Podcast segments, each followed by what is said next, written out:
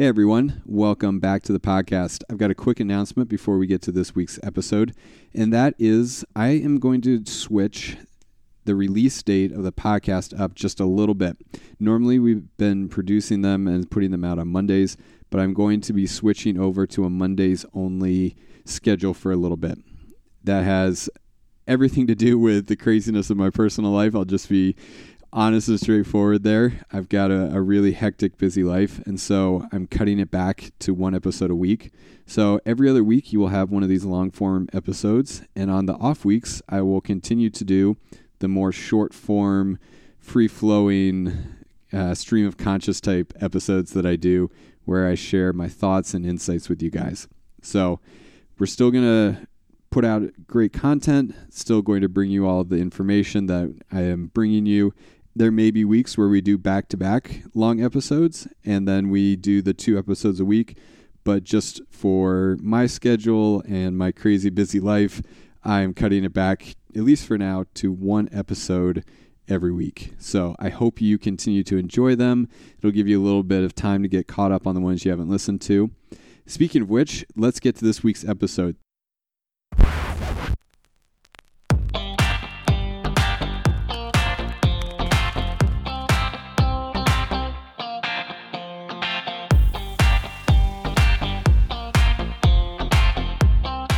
Welcome to In Strange Company.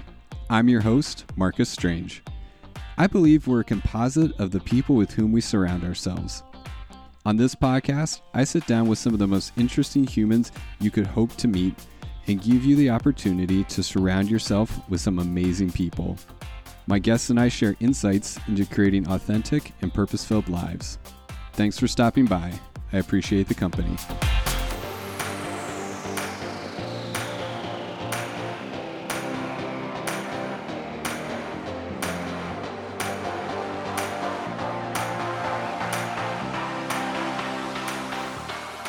Hey, everybody, welcome back to In Strange Company.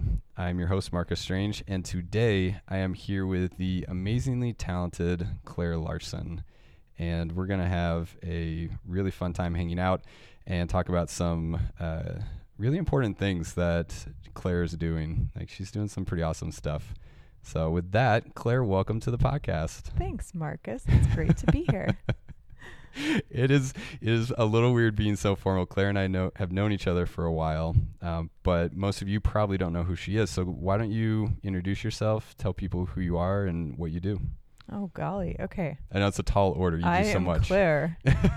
um, I'm Claire, and uh, what do I do? So, I mean, I think today we'll be talking about what I do in the context of my work life mm-hmm. a little bit, um, which is I am the newly uh, acquired program and communications assistant or support person at Healthy Mothers, Healthy Babies, which is a a nonprofit organization that serves our state um, and is really um, there are many facets to it, but we advocate for the health of mothers and families more as a whole package rather than just focusing on the health of the baby from um, age zero to three. So that includes pregnancy and then those first sort of precious years after a baby is born. Um, it's, it's, a it can be a really fragile and complex time in Absolutely. people's lives, and so our our organization just uh, is always looking for ways that we can serve people in that time in their lives. That's very cool. Yeah. And you also are a yoga instructor? I am I'm on hold with my yoga right now just due to lots of other things going on in my life. Sure. But I'm I still practice yoga and I am very connected with the Lotus and have always loved the work that they do there. Um, and uh, right now, the yoga teaching's on hold, but the yoga practicing is still a thing. That's awesome. Yeah. And then you're also a writer. You mm-hmm. do a lot of a lot of writing. Yeah, yeah. I um I'm a writer and a, a language uh, person. Language is my uh, passion, and it has been since I was a kid. Um, and it is something that I think holds great power. And the way that that's showing up in my life right now is less time with focused um, writing and crafting like written pieces, but more focus on the actual sharing of stories, which is part of uh, the work that I'm doing with Healthy Mothers, Healthy Babies, which is a podcast that we'll be creating um, as Which I'm well. so excited yeah, about. it's really going to be exciting. Um, as well as hosting events where we're encouraging moms to share their stories and um, just be bring a little bit more awareness about uh, the this time in people's lives. And I think that um, part of the the reason that I feel so passionately about it is, you know, when I was becoming a mother myself, I had this notion of what that would look like and what it would feel like and what it would be like, and Mhm. um, it wasn't like that at all. And once I sort of was living in that uh, that gap between reality and fantasy, and you know, I had this new little baby to care for. It was like I really wish someone would have been more honest with me Yeah. about how that would look and how it would be. And so, um, having moms share their stories with each other and with the world is hopefully going to uh, remove that veil a little bit and, and help people to feel less alone in what they're going through. Absolutely. Yeah. What were three of those things that you wish people had told you? Three of them. Yeah, Um, I like numbers. I wish they I wish people would have told me and I, I often think about this because it's like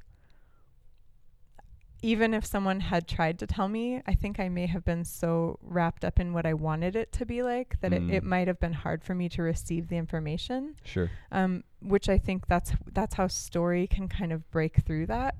Uh, when someone's sharing their story, it's a little bit easier to listen with an open heart and an open mind than it is if someone just tells you like, "Oh, make sure you have like, you know, casseroles in the freezer and blah blah blah blah,", like whatever it is. Yeah. But if someone's telling you like, "Here's how it was for me," and you know, reach out if you need help or whatever. But three of those things, I think, I, I think someone, if if people would have been more um, honest about that, you're not supposed to know how to do everything mm. you know, um, I think that in Montana, particularly, we ascribe to this belief that of the rugged individualist, the rugged individualism culture that says, like, I, I got this. I don't want to have to ask for help. Yeah. I want to show everyone and prove to everyone that I understand what I'm doing here and I'm totally proficient in like everything baby. Um, and uh, God, I wasn't, you know, and I really needed help with things um, that I thought that I was supposed to know. So just having someone tell me you're not, you know, you're not supposed to be pro at this from like moment one would Yeah. have been great. Um, and another thing I think is just people did tell me this, but I think one of the most helpful things is to know that it's a very intense time. Mm. Um, and that it won't always be as intense. Like it will, the intensity of parenthood will remain forever. Um, but, but the absolute demanding, like moment to moment, every day, just stuff that happens when you first become a parent. Um, yeah, it doesn't always stay that intense. That's and good that- to know. That would have been helpful to just have a little bit more of a, a, reassurance or a dialogue within myself that I could have been like, oh, well, this is really hard and really intense, but it's not going to be this hard and this intense forever. yeah. So I can just commit to it now and then know that it will ease up a bit. yeah. Yeah. Mm. Um, and then just I think the whole thing about that caring for yourself is caring for your baby. That would have been a very welcome idea Yeah. for me. Um, that I didn't I didn't have. I thought you were just supposed to give every ounce of energy you had to the baby and that like anything including like, you know, eating, sleeping, getting fresh air, like these basic things that you just you just assume like, okay, well, I can't I don't I can't make time for that because I'm solely focused on the baby's needs, Yeah. but it's actually important. Huh. Yeah. So g- thinking about that last one, Mhm. why do you think that mothers particularly Mhm. don't feel like they can care for themselves or maybe don't feel like they should? Why why where does that come from? Mhm. Because I I don't think like that. Mhm. I and I think this is the way a lot of guys think. Like we are like, yeah, like I got to go spend time with my friends, or I need to go for you know a hike or go to the gym or whatever. Like we tend to be a little bit better at self care. Mhm. Maybe it's not the most effective self care. Mhm. maybe going to the bar is your form of self care, but we Mhm. still we still do forms of self care. Why do you think it is that new moms, especially, are just not not making the time for that? Yeah, um, I think that's a really interesting question. Um, and It- as as I'm thinking about, it, yeah, go ahead. Oh, I was gonna say, and it's probably different from person to Uh-huh. person, but Right. in general terms, what do you think? Right. I mean, I think I can I can only speak from my own experience, although I know many moms who come from different backgrounds who have experienced the same sort of dilemma hmm of um, of caring for yourself and versus caring for your baby or even caring for your partner. And I think that I, um, I think that sometimes our natural tendency as females to nurture others um, can sometimes get a little out of control. so you learn the way that you learn to care for others. You know, I I have a very nurturing personality. Mm. Um, it's just who I am, and I, I'm always really, really aware of how other people are feeling so that I can tend to that. It's part of how I grew up, it's part of my story and, and how that goes. And my girls are the same way. Like, we just are very alert to other people's emotional states and needs and whatever their needs may be. Gotcha. And so I think for a long time, I thought that that w- I considered that a strength of mine okay. to the point where, you know, caring for others eclipsed caring for myself. So Mm. then, then when it uh, it took me a long time, and I'm actually it's still work that I'm doing of kind of regaining my own trust that I will meet basic needs and like, um, but but now that I've realized how important and crucial that is, it's something that like I'm able to care for others so much more uh, generously when I feel okay myself. And as far as like m- male versus female, I mean, I don't know. I don't want to. I don't want to give too much like of a loaded answer, but I think that it's sort of just assumed. Um, like for guys, it's just like, well, yeah, duh. Like it's just like like this goes this go like of course I would meet my own needs. Like of course that's important and of course yeah. like I deserve that.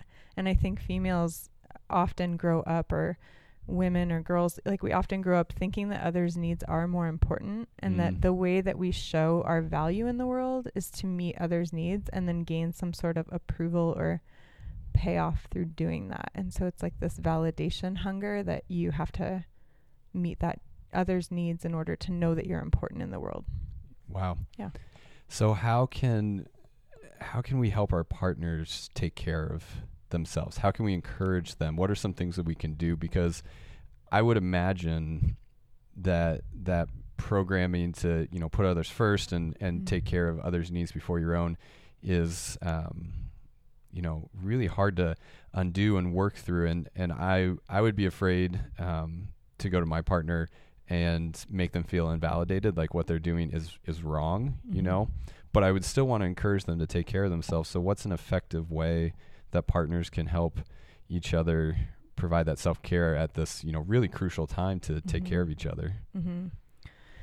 I mean, I think that I think just keeping a pulse on really basic needs, like, and like in my situation as a new mom, my husband at the time was working. Like he got maybe I think he got maybe a week off, and then it was like shoo, right back into the swing of things. And so I think what would have been really helpful for me is like if if my partner had come home and just really instead of asking like how's the baby? Like how did it go? you know just saying like hey have you had enough water today? Hey, have you gotten a chance to step outside and like breathe any fresh air? Like checking in on really basic needs and then and then almost with like a strong insistence of like please go and do this for you and for us right now you know Yeah. like please go take a bath. I'm gonna hold the baby for an hour. Just these really small bite-sized things where um, you can remove yourself from caretaker mode of another and and settle into like something that would feel really good. And i think it can look different every day. Like i think it can be you know today i feel like i need a walk. Today i just need to lay down for an hour and sleep. Yeah. Today i need to call a friend you know and it can be different every day. But just having someone check in and say like i feel like probably you didn't get to meet your needs today how can i support you in doing that right now like i'm i'm here right to do that Yeah. Yeah. And again, I'll just reemphasize that we're talking in very general terms here, and Mhm. everybody's so different, and Mhm. everybody's needs are different, and your situation is not going to be the same as mine or Claire's, and so it's it's really important that you identify what your needs are Mhm. and don't compare your story to other people's stories. And I think as I've watched, I, I don't have kids myself, but as I've watched my friends have kids, and as I've watched family members have have children, that seems to be one of the um, one of the tipping points Mhm. is whether they're comparing their story to somebody else's. Right. And and how do, how do you encourage your friends not to do that? How do you help them um, live their own their own story and, and face Mhm. their own challenges? hmm I mean, I think again, like, y- it just goes back to really um, owning and being comfortable with what your own story and your own truth is. Mhm. And the more that the more that I'm say able to do that for myself, the more you free feel free to do that in my company, right? So sure. I think that um, I think I'm humming and hawing on this one. No, it's all good. No worries. Um, but I think that I just encourage people to really kind of trust their lives ultimately. Like th- Mm. I had to just come to a point where it was like, okay, these are my circumstances. This is how I grew up. These are the patterns that I adopted. Like this is who I am. Some of it's really hard and I would like to change it. Some of it is, you know, inherently a part of who I am as a person, right? It's part of my personality Mhm. but I think I think that um, I had the way that I stopped comparing myself to others was just really accepting that Mhm. and really being like, okay, well, so sort of taking a lay of the land and saying like, so these are all my patterns and my things and my things that make me Claire, and this is what I have to work with, and so I'm just now going to like roll up my sleeves and dig in to what I have. What do I have as resources? What do I have as a support system? What do I have to work with like in my home that feels good? What do, like and just really accepting that and not that helped me to not be looking to others for answers. right. Just kind of owning my own situation. Yeah, and I would add to that that one of the things that you can do as a friend or a family Mhm. member is to not constantly be saying, "Oh, like you're struggling with this or you're doing this, so and so also." Like that continual reemphasis of how you're the same as everybody else. Uh-huh. It's it's important to learn from other people's stories. Yeah. It's important to to you know have that comparison, but especially at a time where I mean, you've got so many different things going on. Acknowledging that the struggle is unique Mhm. and that the things that they're going through are different Mhm. than other people helps them feel comfortable living their own story because you're seeing them as a unique person. And I, I had this happen with a friend a little while ago. Um, she just had a baby. She was, you know, really facing some unique challenges. And um, I don't remember what she said specifically, but she said something that kind of downplayed what she was going through. Right. And and I just simply said, I looked at her as like, no, that that is really hard, and I don't know if I can understand what you're going through, Mhm. but I do understand that it's hard, Mhm. and you could just see like it, it was like a little bit of reprieve from like, okay, like Yeah. it's okay that this is hard and this is different than what other Mhm. people are going through. It doesn't have to be the same. Right. So I think just acknowledging to your friends and your family members that they are unique and the and that the things that they're going through are hard makes a big difference as well. Mhm. Yeah, there's a great. Have you seen the um, Brene Brown did a talk about empathy versus sympathy? No. And there's and someone did an animated video, and I, maybe we can put this in the link. Yeah, let's do it. But but it talks about the difference between being with someone in their pain and struggle, um, and just saying, I don't. You know, sometimes the best thing you can say is, I don't know. Um, I don't know what to say right now. This is really hard. I'm here. You're not alone versus you know we're often really because we're unable to feel someone else's discomfort it makes us uncomfortable Oh yeah. then then that is something that we quickly rush to prescribe you know and say like oh yeah that really sucks have you tried this yeah. you know and that can seem like you're being a proactive um, support person, but it actually just makes it compounds the issue for the person who's in the struggle because chances are, like, if you're really struggling with something, especially as a new parent, like, you're at your capacity, and someone coming in and like offering like a very like externally based idea, like, oh, have you tried, you know, going for a run today? Or like something like that where it's just like it just it makes you feel instead of driving connection which is what brene brown instead of driving connection, it just makes you feel more isolated. Yeah. Because all of a sudden, like, there's this other idea that you hadn't considered, and then you feel like an idiot that that didn't even occur to you, and it just can compound. So, I think that the best thing when someone is going through anything hard, including you know anything that has to do with that um, postnatal period, is just really saying like. I'm here. I don't know what to say, but you're not alone. Yeah. And just offering that companionship versus trying to fix it. Yeah. Yeah. And I think uh, I'll just speak from my own personal experience. When I'm really in my masculine energy, Mm-hmm. I am very task oriented. Mm-hmm. It's like, all right, what's the hill to climb? What's the thing to conquer? Like, where's the, you know, what, Mhm. where do I go find some meat to drag it back to my cave? Like Yeah. that is, that is where I'm at. And that is not a connective energy. Mm-hmm. And with that being said, I think most of the time people know what they need to do. Mm-hmm. So they don't need you telling them Right. what to do. Yep. Like if I am having a bad day, I know how to fix that bad Yeah. day. I just want to know that I'm okay, that I'm not broken, Yep. that I'm not that there's nothing wrong with me, and I just want to be seen. Yep. And so I can I can extrapolate that into that post uh, what did you call it postnatal? Yeah. Okay. Yeah, postpartum or post postnatal. Just Okay. any any time after that baby comes is Yeah. a is a hard period and people can refer to it in different terms because uh, it doesn't stop. Like they they keep the little people keep being there. You know, but it's particularly overwhelming at first. Yeah. So yeah, but I think I think that's really true, and I I think that I think that we most when we're struggling, we most need to know that we are loved and accepted Mhm. and seen exactly where we are, and that there's nothing that we need to do at that moment in order to gain someone's love or or recognition or whatever it is that you're just needing support wise like you don't have to jump through a hoop first in order to deserve support right? you deserve support for like being at your rock bottom or being at your hardest point and like that's where that's where as friends or partners or whoever we can show up and just be with what's happening rather than trying to make some sort of um conquer some sort of mission in order to feel better because the truth is like you said a, a male tendency um and i don't mean to be rude but we're trained in different ways right and so yeah. um, this whole idea about you know if we just set our eyes on a goal, set our sights, and then accomplish that goal, like things will feel better. Mhm. But the truth is, like, say that that goal is a hill to climb. Like, if you're gonna set out to climb up a hill in order to feel better, and you feel like crap the whole time you're doing it, and you're already exhausted and you're already tapped out, like, and you get to the top of that hill, like, are you gonna feel better? No.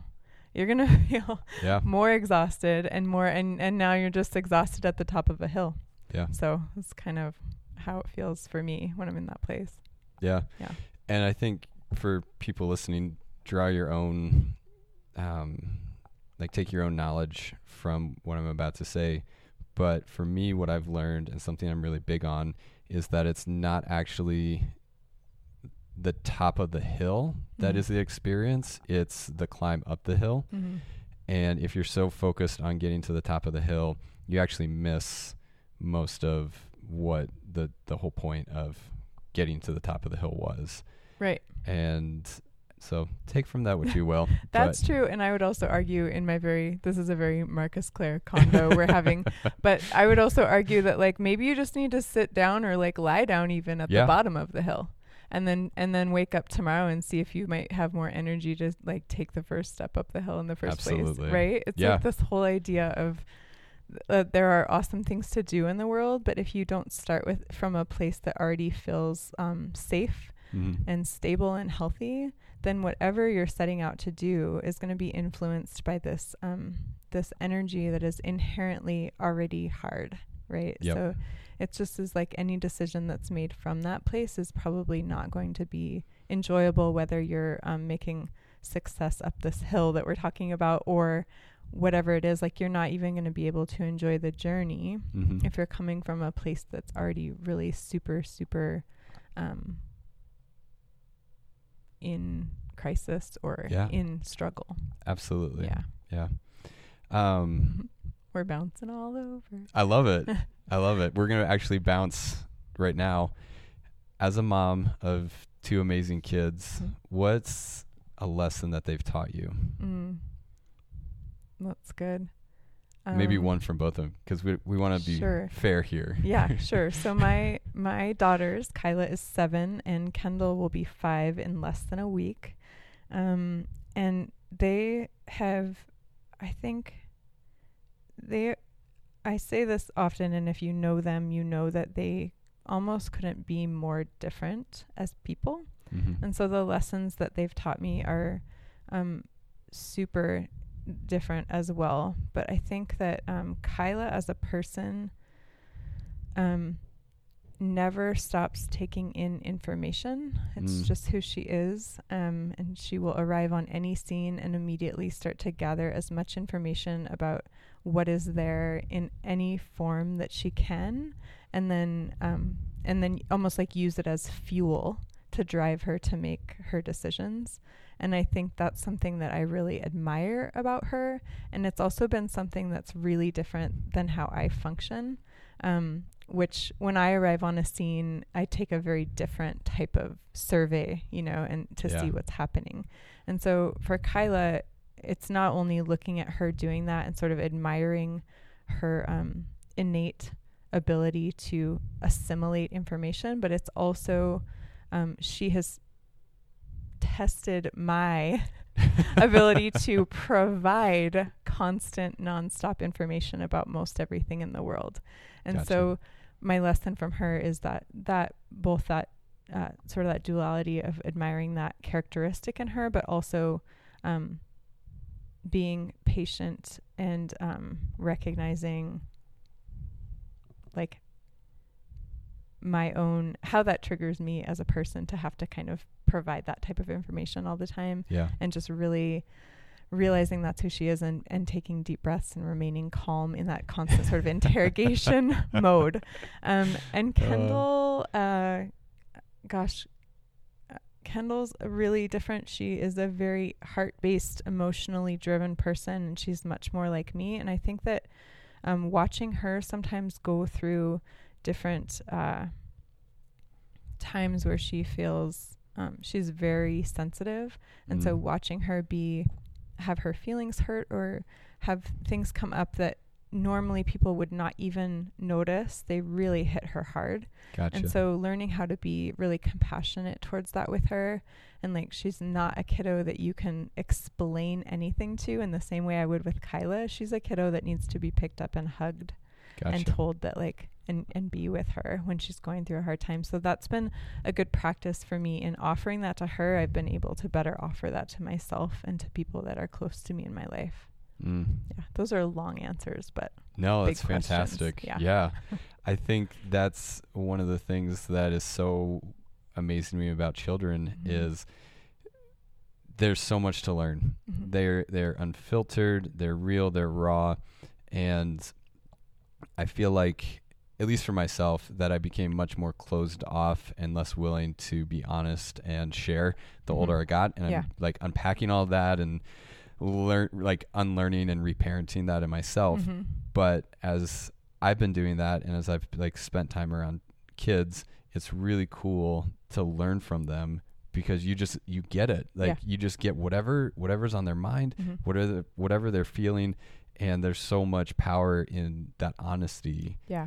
And so I love that you shared that about your kids. I mean, that's that's Mm. amazing that you're learning those lessons from them. Yeah, they're masters of expression and they and the younger kids are, you know, the less they've been exposed to that that might not be acceptable. Mm-hmm. the more willing they are to just like if they're pissed off you're going to see it and you're going to see it in their face and in their body and you're going to hear it in their voice and they're just going to let it out and you know and of course like as we go on we have to learn how to sort of like contain that in an appropriate manner some people don't some Right. people as adults are still feeling that way with their anger but Um, but I think that it is for me. It's like a really beautiful thing to watch them just like let it out and then let like like let the world deal with that. You Yeah. know, like they don't have a lot of um, filter that way, and it, and in that way, it can be really a beautiful thing to witness. Yeah. Yeah. Absolutely. Would you talk about your support system? What does your support system in life look like? hmm And then I've got a follow up question for you. Yeah. Um, you know, I'm I don't know what a lot of people's support systems look like, but I have learned about myself that I am not a I'm a person who can be naturally social and gregarious with a lot of people in a lot of ways, but when it comes to like my actual vulnerability and things that are hard for me, I'm very selective about who I let into that zone and Mm. um and I do a lot of internal processing on my own.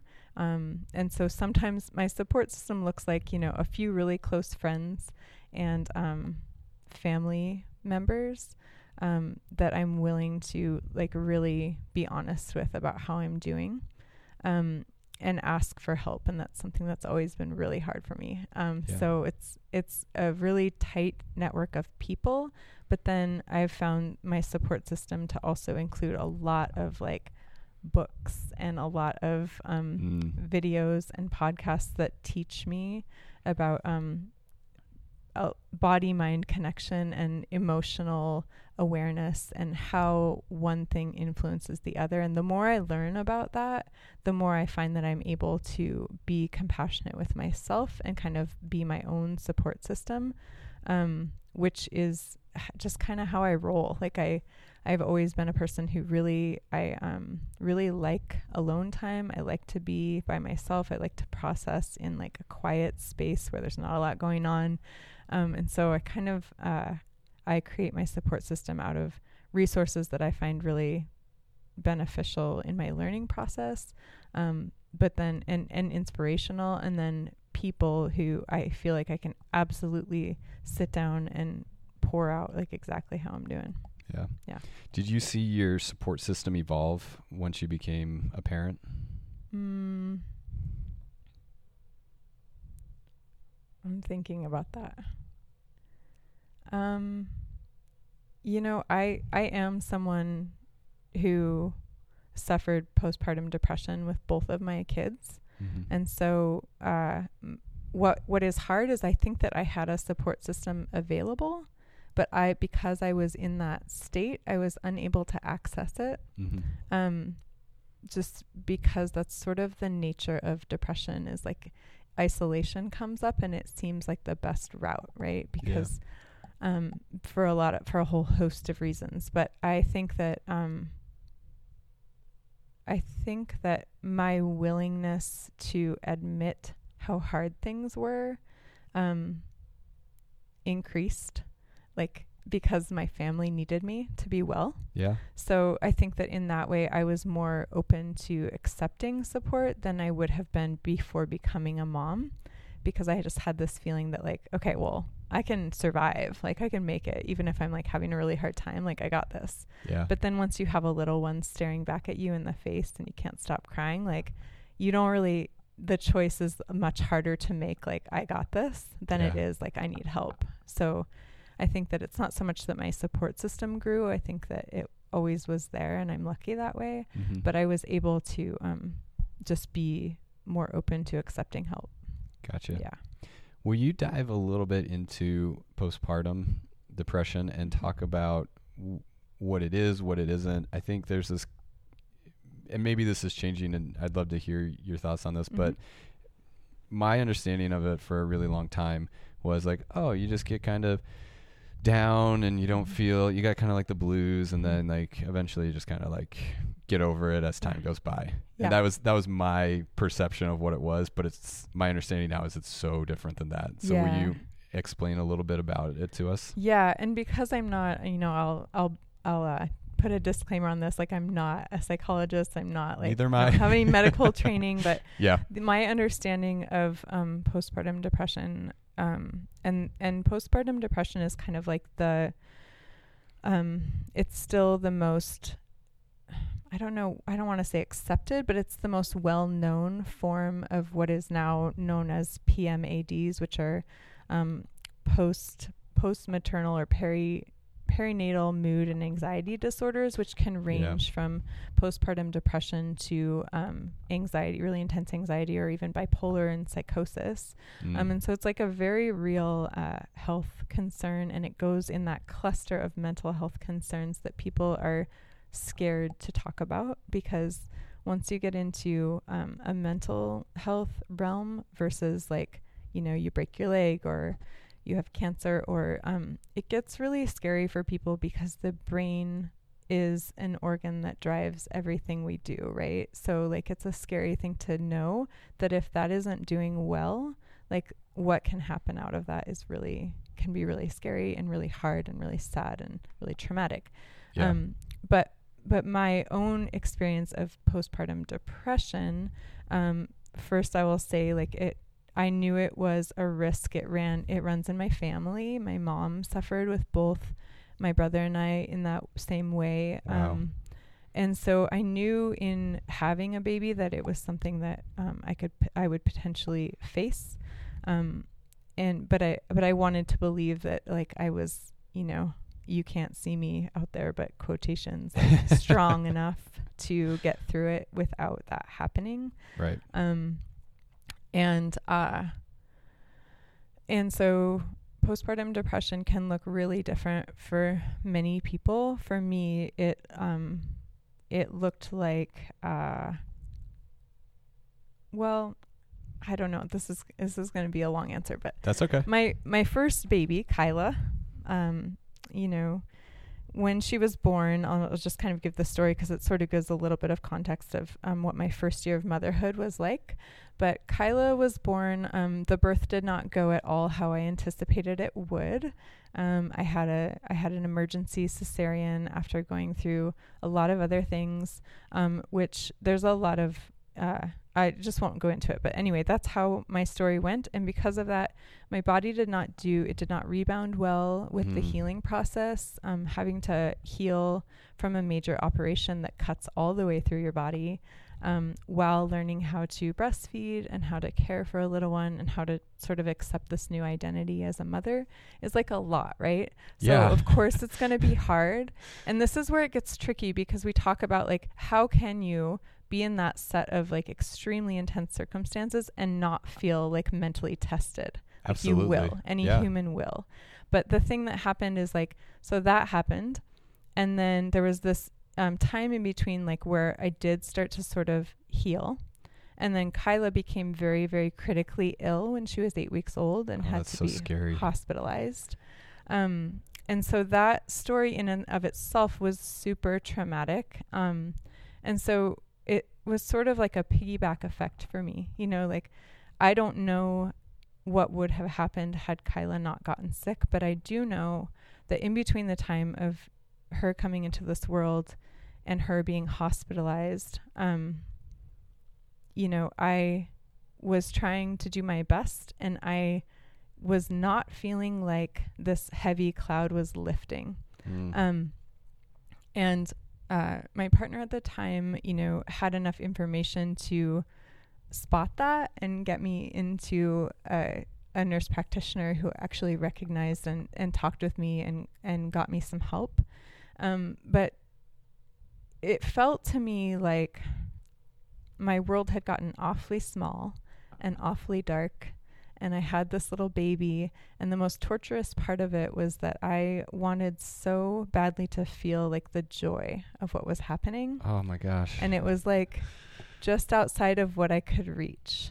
Mm. So, um, so despite all the different sort of ultra challenging circumstances surrounding my personal story, like I know that as a mom who's going through postpartum um, depression or anxiety, that the overwhelm of that feeling uh, outweighing the joy of what you're what you have in front of you is an extremely torturous place to be and to live and to try to get through each day. Yeah. Um and so for me that's what that looked like. And I did have an experience, you know, which many women have where you go in for your six week checkup or eight week checkup or whatever it is after you give birth like you're just you're just automatically like boom gonna end up in a doctor's office. And i'll never forget like there i was and it was um, a male doctor and i had never met him before. He was not my physician with any other care he was just my follow-up dude right Mm. and so we went through this the screening procedure where you kind of talk about like how things are going and blah, blah, blah. and like I was like clearly falling apart. And and I and I was crying in his office and it, like things were not okay. And he totally responded with the like this is just baby blues like same thing you just described. Like this is just the baby blues like it'll pass. Every mom Oh goes through this hang in there. and that's what I think like the old model was that. And like that was considered reassuring and supportive. And I just remember feeling like like it was almost like I um I just remember feeling so hopeless that like here I was with like the one person that could possibly help me and like I just got shut down on that. And I mean luckily, you know, my partner at the time like a couple weeks after that was like okay, this still isn't getting better, like we need to go back and and then I did have a different um, nurse, nurse practitioner who was actually helpful Mhm. in recognizing that that I was struggling from postpartum depression and was very proactive in getting me help for that. But yeah. Wow. yeah, so there's a lot there, but yeah, Yeah. it's a hard That's r- incredibly hard, and I'm Mm. I'm over here feeling all these know, yeah. emotions, and ma- I I'm feeling very fired up right now. I Uh-huh. want to be like, what the heck, dude? Yeah. Like, Yeah. why would you say that to somebody? Yeah, Um, and I think the, the thing that I took away from I took a lot of things away from that. The, the thing that's coming to mind right now was you said that like a couple weeks later Mhm. after that your partner hmm and and kudos to your partner for Mhm. for being in tune and aware and and all of that but 2 weeks is a long time and I'm not I'm t- totally not judging or Mhm. criticizing him yeah, but I'm just thinking right now, like, how many of my friends did I see in a situation like that, and I didn't say anything, or I didn't provide that support, yeah, and and I guess I'm just taking away this reminder to not hold back from your friends, Mhm. and and if you if you can be there and support them soon and early, and don't let it go for as long as as you had to struggle in Mhm. in silence. I mean, that's just Yeah. really it makes me really sad for you. Yeah, and I think it's really hard too because I will say, you know, um, what we mentioned earlier about this this um, notion that, um, and I was just speaking with someone about this yesterday, but this this sort of rite of passage that you go through as a Mm. woman, like once you have a baby, it is like. It's the it's considered, or to me, it was like considered this time to shine, right? This is like how I this is how I prove I've made it. yeah. And so um so there there was a lot of reluctance and refusal, downright refusal on my part to admit defeat. So that made it hard to help me cuz it, it's hard to help. It's like when you it's like when you try to help a wounded animal, right? Like you Yeah. can't just walk up to the animal when they're like in when they feel like they're in danger and they're defending themselves. Like Mhm. this is what it was like and i felt completely um like a failure that this was happening so in that way it was really hard for anyone to say like hey claire i think we might need to like go and deal with this because i was Right. like no no i'm fine i'm good i'm good i'm good i'm good i got this you know and and right. and so it's a combination of things. And I think that that's why I believe so passionately in telling the truth about what happened to me and having other moms share their truth about how it's going for them. Because the more you feel like um, other people have, have struggled in this time, the more you're, uh, you're, you're less likely to say, I'm supposed to have it all together. Right. I'm supposed to like this is my time to shine. This is my time to like own this and look perfect and prove myself and all these things. Like it has to also be acknowledged that you can do that. Like you are proving yourself by telling the truth about how hard it is, right? Yeah. Like it doesn't have to be one or the other. And so I think that that's where it's really important to um, to be honest about what our experiences are. Um, Yeah. And to know that if you are someone who wants to support anyone who's going through a mental mental illness, you you'll have to know that there might be this obstacle of getting through because they don't want this to be happening. So Right. there's the denial factor, there's the the whole thing about just wishing you didn't need help, you know, there's that's a lot to get through and you you have to be pretty um, willing to deal with that. Yeah. No, Yeah. that's a that's a great reminder. Yeah. Thank you for Mhm. for saying that. I mean, we could talk about. We've like scratched the surface on a bunch of different Yeah. topics around uh, motherhood and this uh, postpartum uh, journey that people go through. So I actually think this is a perfect time to have you talk about the podcast that you're doing because while I can't talk about everything, you guys are launching a really cool podcast to dive deeper into these topics and other Mhm. topics we didn't even, you know, touch on today. Right. Yeah. So we this is a really cool thing because I just sort of um I came on at Healthy Mothers, Healthy Babies and I have a background in creative writing, creative nonfiction is what I really focused on Mm. in my education. Um and so I've always loved the um the power of a true story, right? Like some people are like fiction and science fiction nuts and I love that. Awesome, not my thing. Like I want to know the truth and I want to know the essence and I want to know what happened. I want to know the details. Like it's just that's just who I am. I like like to cut to the chase.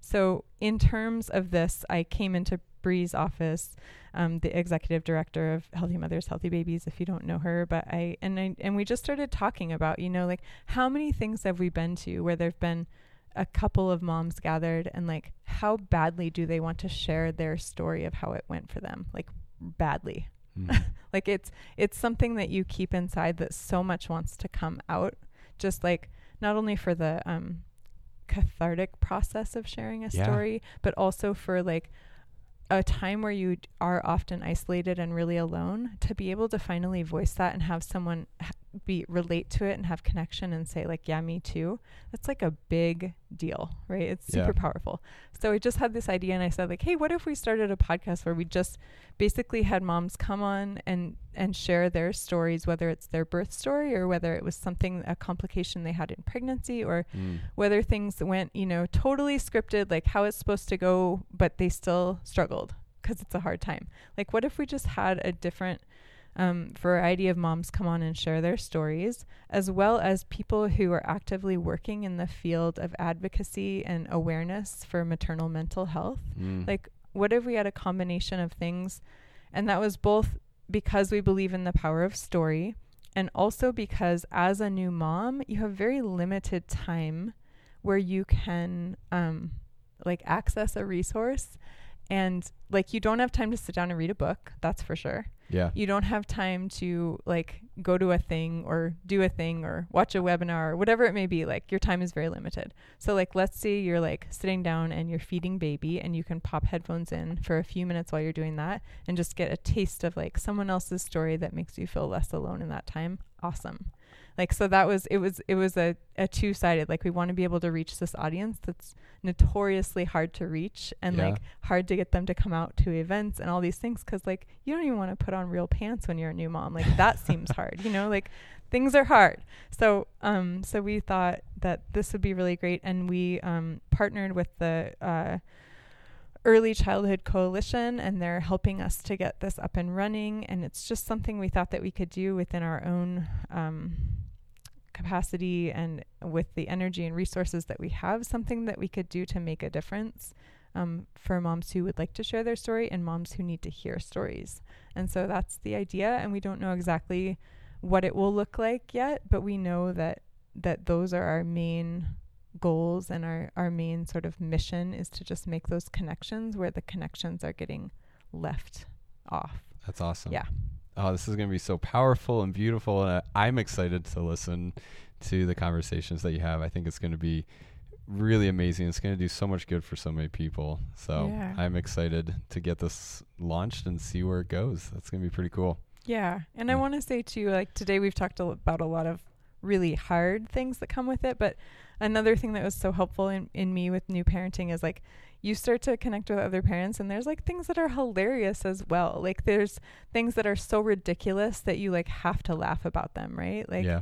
um and so so even just talking about those things and and and uh providing those stories so that people can also find like the light in the time and Mm. and kind of um, be able to celebrate like that it is this time of intense like you do have all the joy and at the same time you're being asked to like do the hardest thing you've ever done in your life and it's like so hard and overwhelming and everything and it's like the coolest thing you've ever done in your life. So it's uh, it's really hard to hold those two complete dueling sets of emotions and like and it's a unique thing that like only new parents can really understand like what that feels like right? Yeah.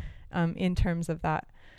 But yeah that's that's the the idea That's awesome. get folks in talking about it Cool. So, if you are listening and you enjoyed this conversation, Claire's going to be having more conversations, not with me, because I have no idea what I'm talking about. And Oh. I, I apologize for anything that I missaid or any inaccuracies that I may have said. But Claire is, uh, she's an incredible person. She's going to be an incredible host, and she's bringing on some really amazing women to talk about their stories. So, uh, and are you- men there'll probably be men too Oh, and men. That's awesome. Very Yeah. cool. Uh, do you feel comfortable sharing the name yet? Yeah it'll be called mother love Oh, and uh, we'll be getting the information out in every possible way that we can once uh, we're up and running so awesome. So folks can check you out on social media, your website. Yep. Cool. I will. absolutely Those are all going to be in the show notes. So check those out and connect with Montana Healthy Mothers, Healthy Babies. Yeah. Yeah. Thank you Yeah. So this is the fun part for me, anyway. yay I've got a bunch of questions for you that have absolutely nothing to do with anything we just talked about. And we're just going to run through them real quick. Okay. Don't overthink them. Okay. Just say whatever comes to your mind Okay. first. Wine or beer? beer but i'm currently not drinking so Nice. Are you doing what are they calling it? Sober January or you know no or you're well, just like i'm like i'm like done for a while nice. my I, the, this is like going on a longer i won't talk That's very okay. long but my mom, my lovely mother, um, we were just talking about over the holidays, and drinking hasn't been a big part of my life for a long time, but it's Mhm. always been something that I've enjoyed, but also I know it sort of has inhibited me in ways as well. Um, and so my mom gave me this book called The Unexpected Joy of Being Sober, and I don't know if people have heard of it, if you've heard of it, but it's a wonderful Sounds cool. read, and it's a it's written by this really great and hilarious British woman who went is shares her own story and her own journey about how she got to where she is and um and so my mom and I just sort of sort of on you know starting this new year we were like let's just do an experiment and kind of like go without and just see how it goes and That's very cool. yeah so uh beer would have been my answer for sure like without Nice. even any hesitation and I do still love beer culture a lot um but I'd have to say like you know ginger soda nice. or coffee Well, I Or I uh, don't drink. Yeah. I I drink every once in a blue moon, which Mhm. means like once every six months. yeah but I have found that uh, a club in lime or Yeah. a kombucha Yeah. is just as acceptable, and Mhm. you can still go have fun with your friends. So agreed yeah. All right. If I gave you a million dollars right now, what would you do? Mm. I would probably buy a cabin in the woods. Just purchase a cabin in the woods. And I would spend the next year of my life. I probably wouldn't need a million dollars to do this, but like this is what I would do. Cabin in the woods. Um, I would like live a very minimalistic lifestyle. Um, considering that I have girls who like love stuffed animals but uh, but I would go and I would spend my time just really uh, learning about what I want to learn about, and I would write, and Mm. I would just spend time outside and in nature and just live a very present life for the next 365 days, Okay. and figure out exactly like w- which way I wanted to turn next. That's what I'd do. What's your most used emoji? Probably the lady smacking herself on the forehead. is that is that a common answer? nope. but I find that that one comes in handy for most text messages I'm sending, like, "Oh, hey, sorry, I forgot my keys in your house. I have to come back in now," or like you just uh, that covers a variety of reasons I'm texting people. gotcha. Mhm. Uh, what is something new you want to try? Um, I want to learn to play the piano or the guitar. Like I've never Ooh. had music. I've never had a, a form of musical expression in my life, and I really want that. Yeah. You can only listen to Justin Bieber or Nicki Minaj for the rest of your life. Which one are you Duh, listening to? Nicki Minaj. Okay. Hello. Uh, what is a book everyone should read? Um. Uh, the collected poems of Mary Oliver. Oh my goodness, she is amazing. Dude, she's the best. Yeah. Yeah. Yeah. Who would you want to have your back in a bar fight? Hmm, let me think about this for a minute.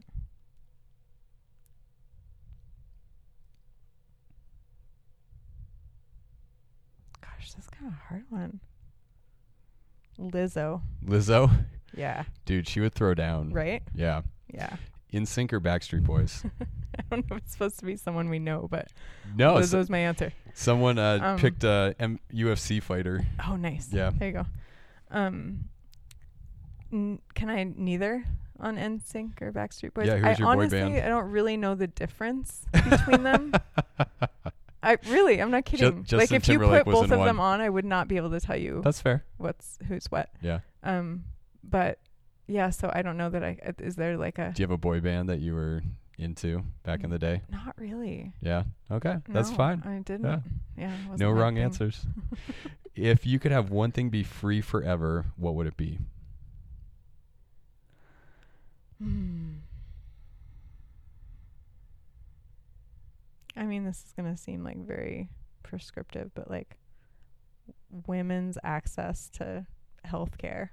That's awesome. like That's a great answer. if, if every woman could um like unabashedly and and I mean every person for this matter, but because I'm focused on advocacy for maternal health and women's health, I think that there's just been a grave injustice regarding like what we've learned about our bodies, what we've learned about how they function, what they're capable of, how they work, how they heal, yeah. how they get hurt.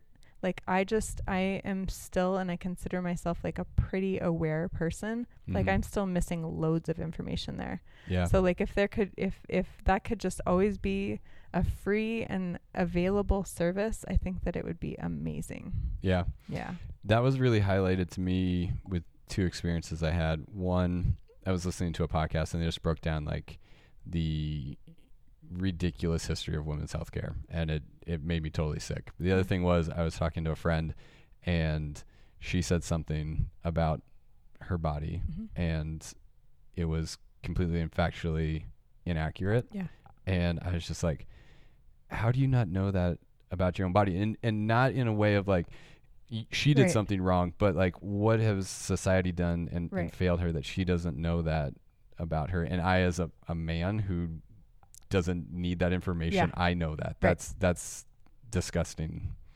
For So, sure. Anyway, So if those if those educational and health resources could be made available, man, that would be awesome. that would be 'Cause- powerful. because the the information that we learned instead of like what's true is like such bull that it's you know li- that like the lies that we were fed instead in, instead of like the actual useful information that we could know Yeah. are like that's like even more damaging right it's like Mhm. not only do we not know the truth but like the lies that we do know are like super destructive Yeah. and that like if if that could just always be free and available man that would be awesome And then you have to unprogram all of that. Yeah.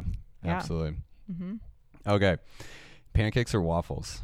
mm, waffles What's the most played song on your phone? Mm, I'm generally known for my sad bastard genre of music that I love. Um, but let me think. Um, I really like Phoebe Bridgers, and I and she's she fits right into that category of sad bastard. But um, her her album, uh, something in the Alps, is like I it's my go-to. Cool. Yeah, Stranger in the Alps. Yeah. Stranger Yes. in the Alps. Mhm. Would you rather watch a TV show or a movie? Movie. Cats or dogs? Dogs. Morning person or night owl? Morning person, hundred percent. Mm. McDonald's or Wendy's? Um, just Wendy's because they seem like the underdog. Yeah. But I'm not really. I, you won't find me at either of those places. But You won't find me there much either. but I gotta go. I gotta Uh. give Wendy's a little love there. What's your superpower?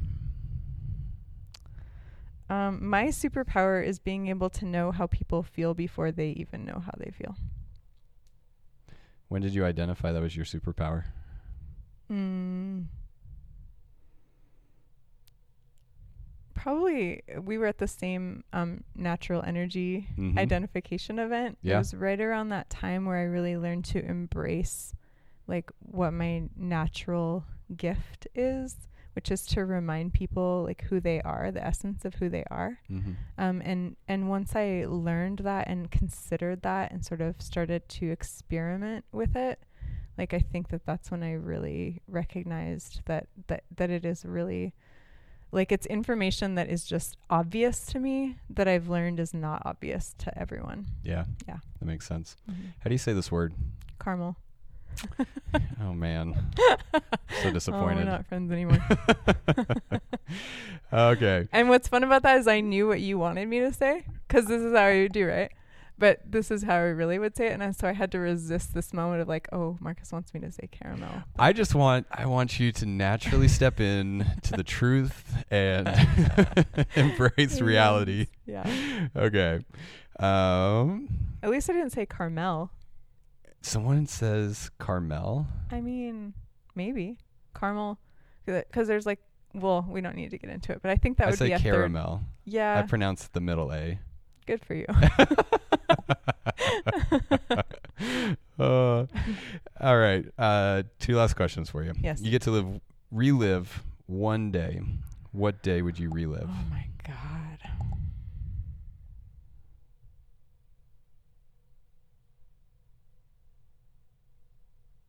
Wow, like okay.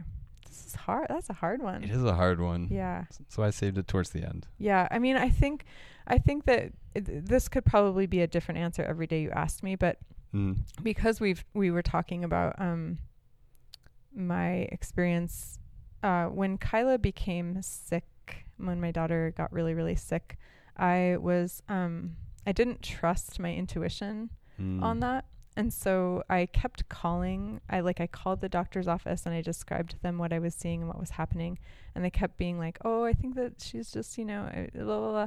and like if if I could go back I would relive that day and I would be a lot stronger in like w- that I knew we needed help and I knew we needed it Mm. now and I would have just like I would have done that day differently Yeah. yeah Mm. mm-hmm. Thank you for sharing that. yeah Claire, this has been so much fun. Yay. I had an absolute blast. I just want to recognize you for being vulnerable and honest and for dedicating your life to helping other people. Mm. Like that is a incredible thing about you is that you're very giving and you really do help people see who they really are. Yeah, um, that is something I've loved about you ever since I first met you.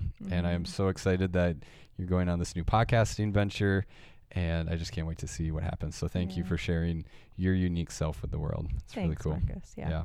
So the last question that I ask every person is what does it mean to you to live an authentic life? Mm. That's good.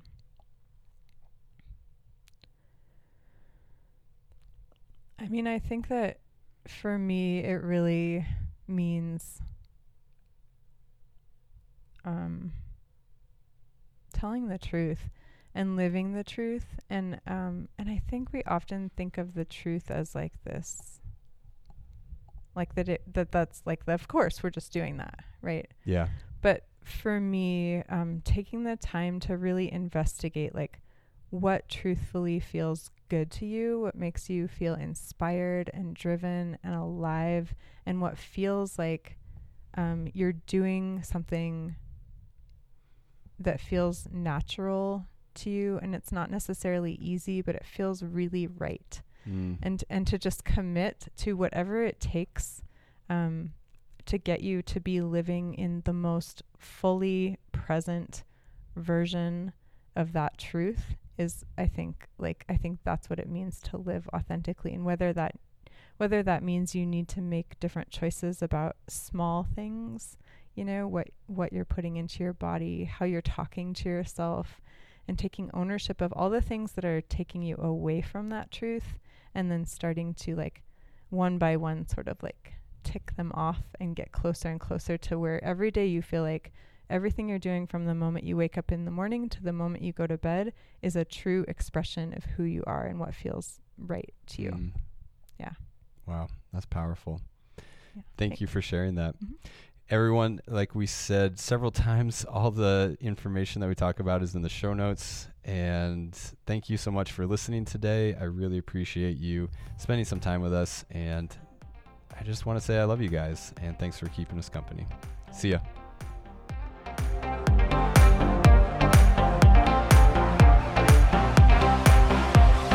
Hey, friends, me again. Just a quick reminder that if you like this episode, please rate, review, and subscribe on whatever platform you prefer. See ya.